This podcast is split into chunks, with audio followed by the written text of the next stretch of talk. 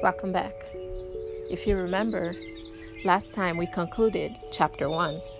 So today we delve into chapter 2, where I'll be reading all about my journey through love and dating. Enjoy.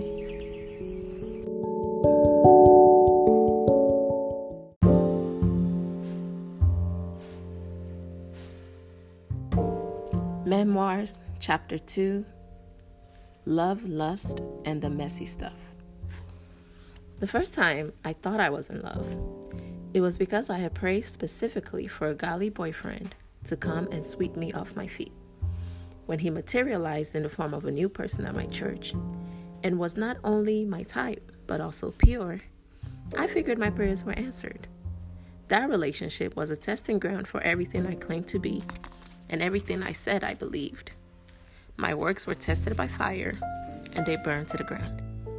The relationship that I claimed was from God was fueled by idolatry and teenage hormones. It was a roller coaster of passion that I voluntarily embarked upon. By the time we reached our destination, which was a breakup, we were tattered versions of our previous selves. My first relationship taught me how to live two lives by all appearances, we were two good kids from decent homes having an innocent relationship. Our families knew each other. Our friends were friends. There should have been nothing to hide.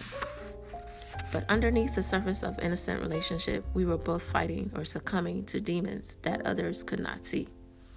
Along with the long awaited romance that had been fueled by years of reading romance novels, there was a void in my life that felt as if it could only be filled by the unconditional love and attention of a man, someone who thought I was special enough for a commitment. I did not realize that the void itself was a setup by the enemy. Any emptiness that refuses to be filled with God was a seat at the throne of my heart, especially made for an idol. I should have submitted my feelings of inadequacy and unworthiness to God. I should have sought wholeness from the throne of mercy and grace but hindsight is 2020. Instead, I ran after broken cisterns that would never satisfy. Much like Israel demanded a king, I wanted a boyfriend. As a teenager, I had convinced myself that I too wanted my parents' love story. High school sweethearts who dated for 10 years and married one another. I forgot to ask them about the level of prayer, maturity, or sacrifice it took for two teenagers to eventually build up marriage as adults. I was not prepared for what I prayed for. The turmoil, anguish, and recklessness born out of that relationship set me on a path of destruction that almost took me out for good. I learned hypocrisy as a teenager who was living a secret life apart from anyone's counsel, advice, or guidance. And I continued down that road of living by my own best judgment for 10 years before God's mercy stepped in. Before our relationship ultimately ended, we had made promises and pledges that had no business in a teenage relationship like ours. When I was ready to move on from that relationship, I was even more reckless than before. I no longer wanted a husband to be. I just wanted a good time. I dated anyone who seemed like they would be fun. I lacked boundaries and violated every code of conduct that should have guided my behavior. No one could talk me out of my line of action, no matter how inappropriate. Everyone needed to mind their business. I was fine. Everything was fine. I was young and single. I could do whatever I wanted. I was not living like the good church girl I had pretended to be for so long. Although there were still lines in the Living Wild and Free catalog that I refused to cross. I did not mind having people see me as a bad girl. The persona was intriguing. For someone who had been under lock and key in my parents' house for the first 17 years of my life, my first real taste of freedom was addictive. I never subjected my relationship to the scrutiny of anyone who could hold me accountable. There was no oversight, no discipleship, or anything of that sort. I had awoken love in my own time and I was determined to fulfill whatever my passions dictated. Being led by the whirlwinds of my emotions was all I knew from the age of 17 until 26. I called it being a hopeless romantic, I did not realize that I was in bondage to my lusts. You are well aware of my first introduction to mature content via inappropriate and highly sexualized conversations with other children in my neighborhood back in Nigeria. My first experience with another person's lust was around my 11th birthday. My teenage neighbor forced himself on me. Then and there, my struggle with lust was born, and the war raged on for another 16 years. When I was 15 years old, the war against my soul received new ammunition pornography. My brother and I were hosting a co ed sleepover at our house boys in his room and girls in mine. One of my friends had an X rated video that was to be the highlight of our girls' night in. The images were seared in my mind as I watched in open mouth amazement. Disgusted but fascinated by what I was watching and feeling, portals were open. My mindset was changed and I was different. I was always looking to replicate the feelings that the video gave me. And that endless search gave way to another relationship, solely founded on how closely we could push each other towards sin without completing the deed. The dynamics between us, over dependence, jealousy, and lack of boundaries, were wholly toxic. I thought it was love. I had an insatiable appetite for love, yet I also had a deeply ingrained fear of not being good enough for romance. Any young man who was handsome, educated, caring, and amazingly enough interested in me was too good for me. My past was too messy. Nobody will want someone with my type of baggage. I faked my wholeness for a long time because it was easier than unpacking the truth of the abuse and dysfunction that was now part of my story. Most of the churched men in my age group respected a woman who was walking in purity, although some would still push you towards compromise. It made sense for a woman who had never crossed that particular bridge to wait until marriage to explore intimacy. Not so much if I told them I was a survivor of abuse or a woman struggling severely to honor her vow to the Lord. By the time I reached my mid 20s, I had survived three non consensual encounters at the hands of a neighbor, a classmate, and an ex boyfriend. I felt used. I existed in the world with a broken view of myself. The best way I have heard it described is that I was looking at my reflection through a broken mirror. Source The Love Hour podcast with Melissa and Kevin Fredericks. I was distorted, shattered, and fragmented, a freak of nature. I was so wholly convinced that no one on this earth had my kind of past that I never bothered sharing my pain with others. I just perfected my cover. I had the perfect mask, if people wanted the good girl who sang in church and participated in youth ministry, I could play her. If they preferred the carefree party girl who could flirt or fight with the same ease and gusto, I could conjure her up as well. Romantic relationships taught me how to perfect my hypocrisy. In between each assault was a different committed relationship that did not last. I was an emotional wreck rather than seeking healing, deliverance, and wholeness in Christ. I kept trying to heal myself or make amends for my past misdeeds by being, quote, a good girl. Every failed relationship was another reminder that I was a failure at relationships. A loving, committed, functional romance did not exist for women like me. By my own summation, if I were good enough, these relationships would have worked out better. I must have been too fundamentally flawed to be part of a whole and functional romantic relationship. I did not realize I was dating according to my self esteem. Once again, the Love Hour podcast, Melissa Fredericks, aka Mrs. Kev on stage. I have fed myself the same lie for over two decades. I am broken. I am flawed. I am damaged. That view of myself meant that I only felt worthy of men who were also living out their dysfunction. A quote, good man would not be attracted to a woman like me. So I took what I could get. For a then described hopeless romantic, the thought of never having a loving relationship that could stand the test of time drove me to a level of depression and hopelessness that I prayed to never revisit. Long before my sense of self was broken, I had a standard for the kind of man I wanted to share my life with. I knew I wanted someone godly, ambitious, good looking, and romantic. By the time I was 11, I was already convinced that that kind of guy that I wanted would never want me in return. I was no longer good enough. My inner thoughts reminded me for 16 years that I was damaged goods. I was not whole. I was not good. I was not worthy. Any appearance of confidence I had before the age of 26 was a facade. I would go years just pretending to be the woman I thought everyone wanted, convincing myself that if I could just play this role long and hard enough, I would eventually become the woman I wanted everyone to see confident, beautiful, and destined for great things. No matter how hard I pretended, though, my shadow self, the darkest parts of my personalities, always reared her head.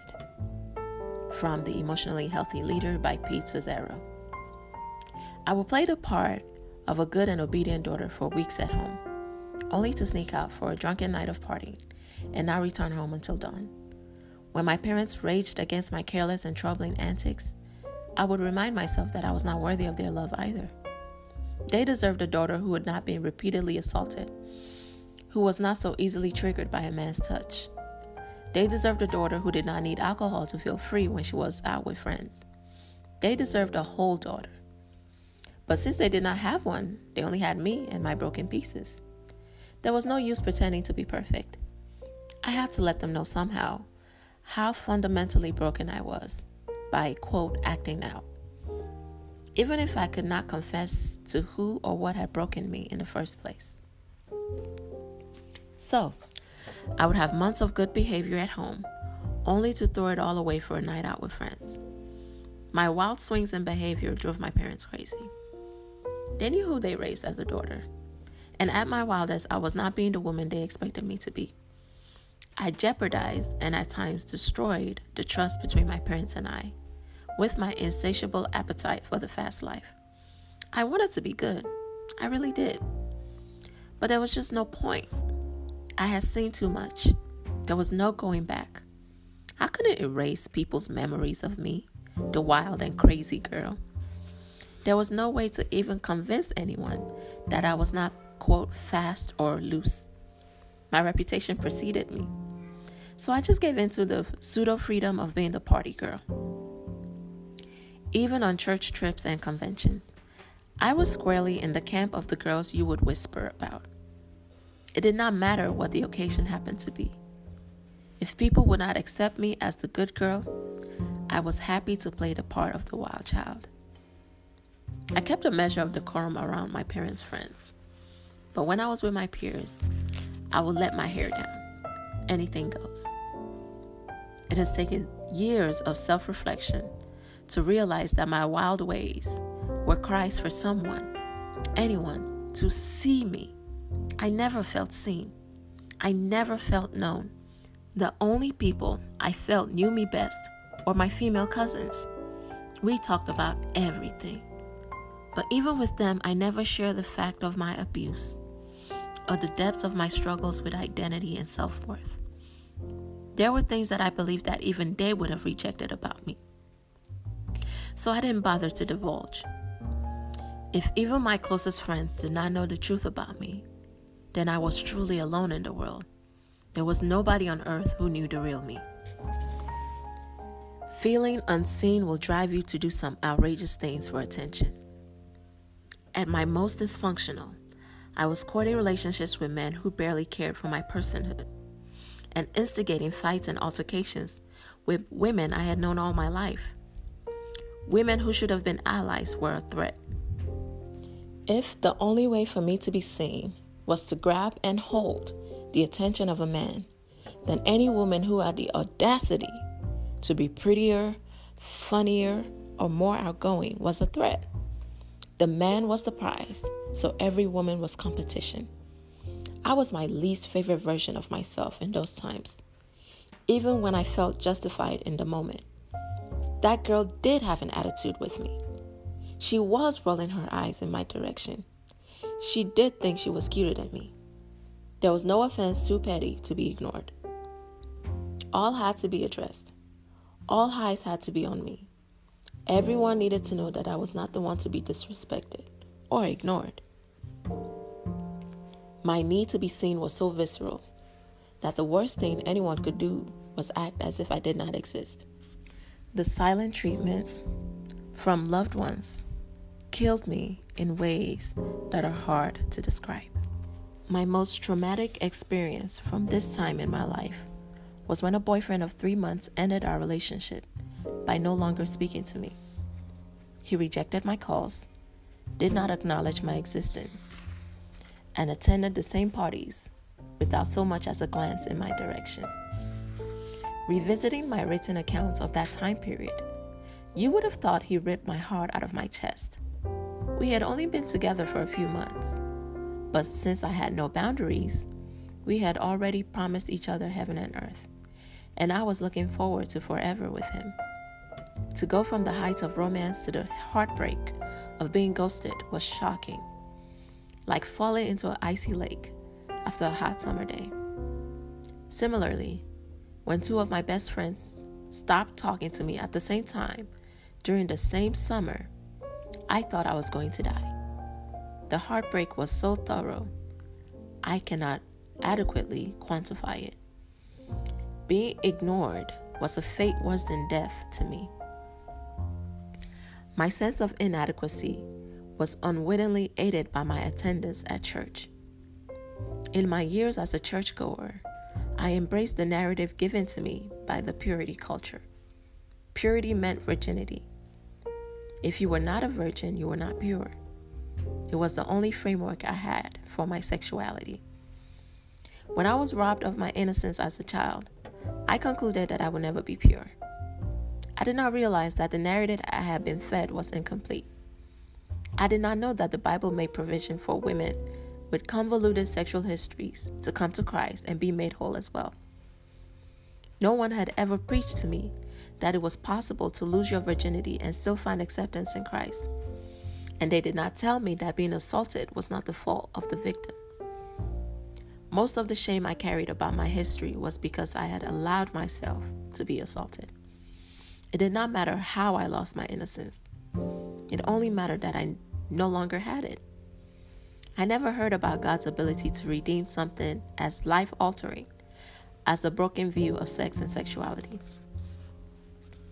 I genuinely believed that anyone who lost their virginity before marriage evoked the wrath of God for the rest of their life. Yes, God may forgive them if they repent and never make the same mistakes again. But He still wouldn't bless them to the same extent as He blessed those who were virgins on their wedding nights. It was only fair after all. They broke the rule, the big one. I wish someone, anyone, would have taught me the truth of the Bible and God's ability to redeem even what the enemy meant for evil. Even a quick lesson would have saved me years of turmoil. After my fresh encounter with the Lord at the age of 26, I began what I now believe to be my true conversion to the Christian faith. I have dissected and examined my life and spiritual state before that moment at the foot of the cross. And at best, I was a committed churchgoer without a genuine relationship with Christ. At worst, I was a believer who has so fully backslidden into sin that there was no discernible difference between my life and the life of one who had never encountered Christ to begin with. This new walk with Christ has been marked by extravagant freedom from darkness.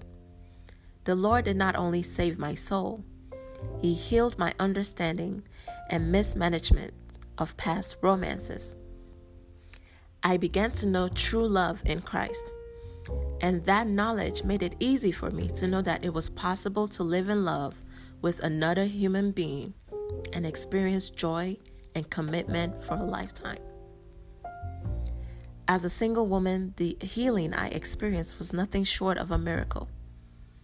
It did not happen overnight by any means, but the more I submitted my view of myself to Christ and the written Word of God, the more the Holy Spirit would remind me who I was created to be. I finally started seeing myself through the eyes of grace. I was no longer the sum of my failures or hurts or even abuse. Christ and his victory over death gave me a growing confidence that he could conquer the darkness that had plagued my life until then.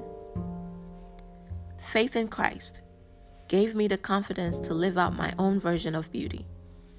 I was no longer apologetic about my past in the sense that I stopped giving people permission to reject me based on circumstances that were already forgiven and redeemed. I began to reject the narrative that purity and virginity were the same thing. I knew the work that God was doing in my heart. My desires were changing, and I had a genuine hunger and thirst for righteousness. No one could convince me that I was not pure before the Lord because of something that had happened to me. I saw God's hand in my life. I heard His Spirit speaking to mine. I felt His love and acceptance as I grew in my faith virgin or not, I was accepted by God and set apart for His use. All of who I was as a woman was enough to be used for God's glory. The world had never given me permission to own my own sexuality. It was not okay for me to be a woman who would play fast and loose with her decisions, but now wanted to do something different. I was only allowed to be what my past mistakes dictated I continue to be. One of my Facebook friends had this to say You know you are getting old when all the girls who were promiscuous in high school are now posting Bible verses on Facebook. She used a different word than promiscuous, but for the sake of purity, I won't use that word. Although the quote did not speak for me, as I had no social life in high school, the bottom line was clear. I was the party girl. I would always be the party girl. I had to stay where I had been pigeonholed or risk ridicule. I thank God for freeing me from that mental stronghold, the stronghold that demanded that I remain who I have always been. I fully embrace the truth that God has given me all that pertains to life and godliness, and I did not look back. I also have the opportunity to study functional and godly relationships up close. Having friends who were in thriving relationships leading to marriage showed me what was possible. Prior to marriage, I had never been in a relationship where my trauma was not informing my decision making. Every partner I picked before my husband was an attempt to alleviate some insecurity in an area that had not been healed. Seeing my friends settle down in relationships where mutual joy, respect, and honor were front and center gave me reason to hope for the same and to believe that it was possible for me. I learned the value of purity by seeing the fruit it bore in marriage. Apart from the obvious damage that sexual sin can do to a marriage, I learned that purity frees a husband and a wife to do whatever God will have them to do in their marriage. Purity puts them in position to build because their foundation is already secure. Purity for me became less about just abstinence, but rather living a life that is continually consecrated. I desired a life that prepared me continually for whatever God wanted to do in and through me. Discarding purity as a necessity would mean that every time God had, had an assignment for me, He would first have to, quote, clean me up yet again purify me, and take me through the process of healing before I could be of any use. The alternate would be me attempting to give to others what I did not have myself the grace and understanding to live in holiness and purity. Looking back to my romantic life before Christ, I believe my struggle with healthy romantic relationships hinted at what was missing in my relationship with my father. I did not have my father physically present for the first 10 years of my life. We lived on different continents after all. I knew he loved me. We spoke on the phone regularly. I received gifts from him. I studied his pictures and anticipated the day we would meet. When we did meet, I could not bring myself to believe that the man who spoke with me on the phone for so many years could actually truly love me as a living, breathing child under his roof. It took me almost three years to hug my father because I was that afraid of being rejected. Perhaps what I was seeking in my many relationships was a romance where affection and openness were the norm.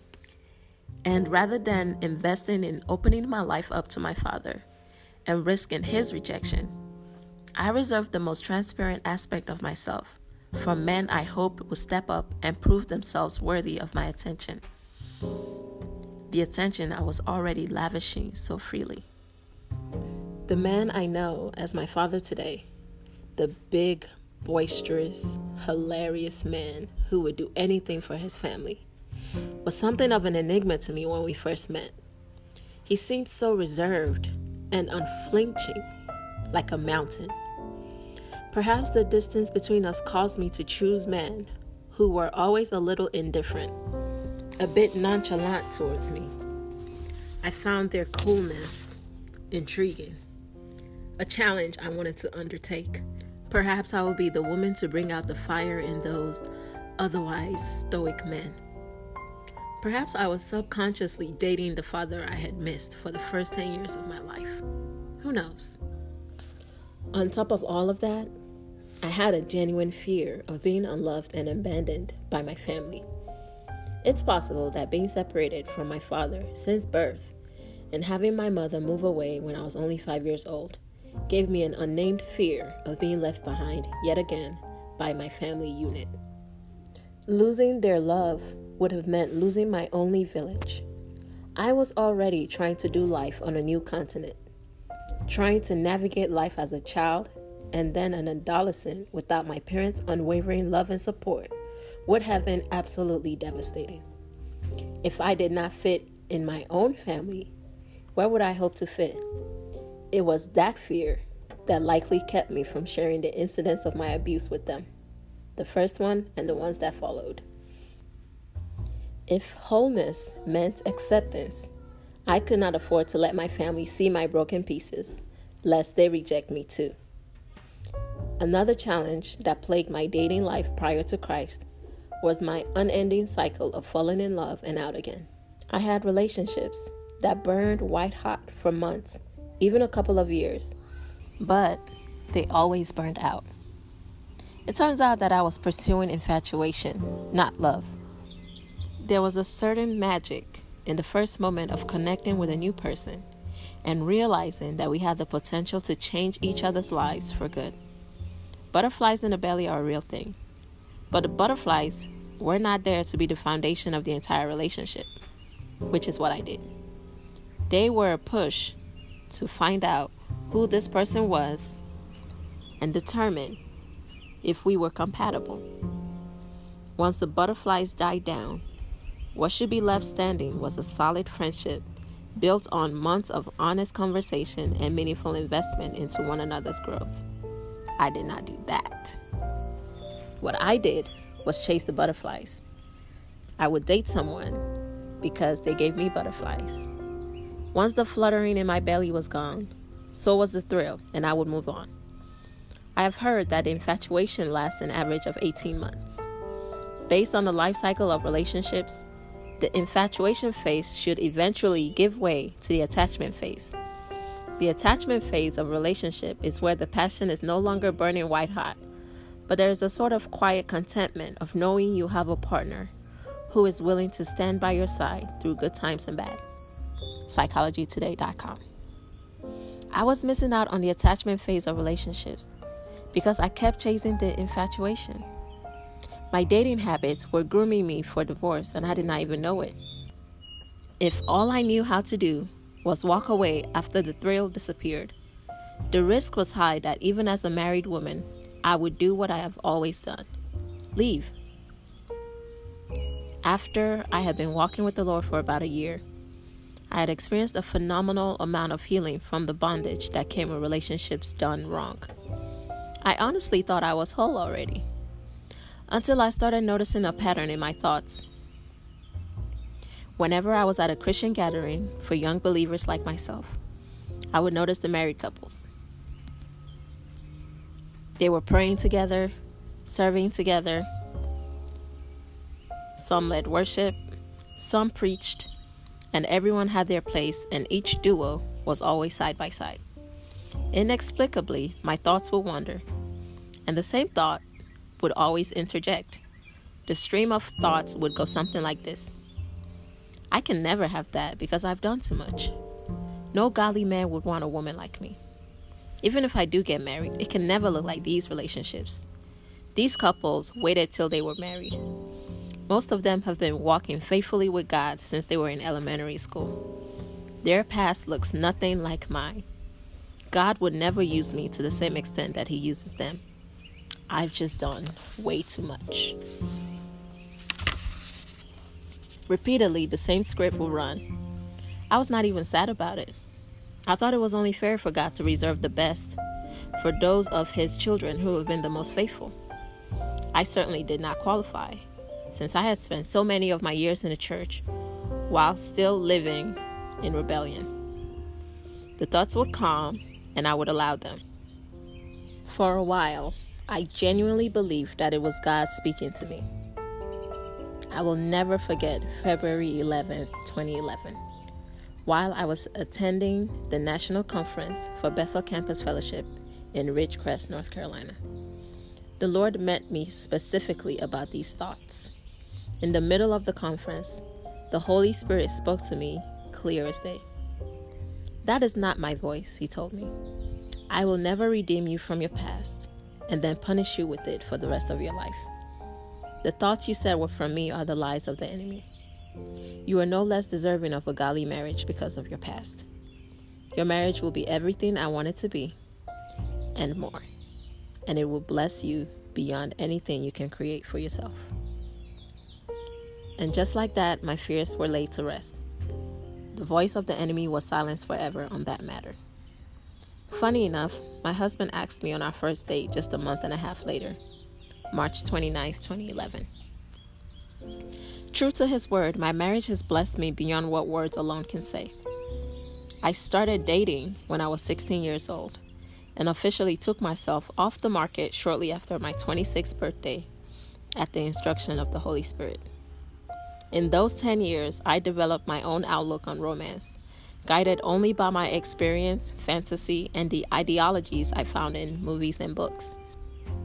I thought the right relationship would fall into my lap out of nowhere and we would live happily ever after. To me, everywhere held the possibility of romance. The love of my life could be hiding in my high school, at church, in my college classes, or even in the courtrooms where I worked. It never occurred to me that the man I would marry had been right under my nose all along. This concludes part one of chapter two Love, Lust, and the Messy Stuff. Join us next time for part two of chapter two. Have a wonderful day. Bye bye.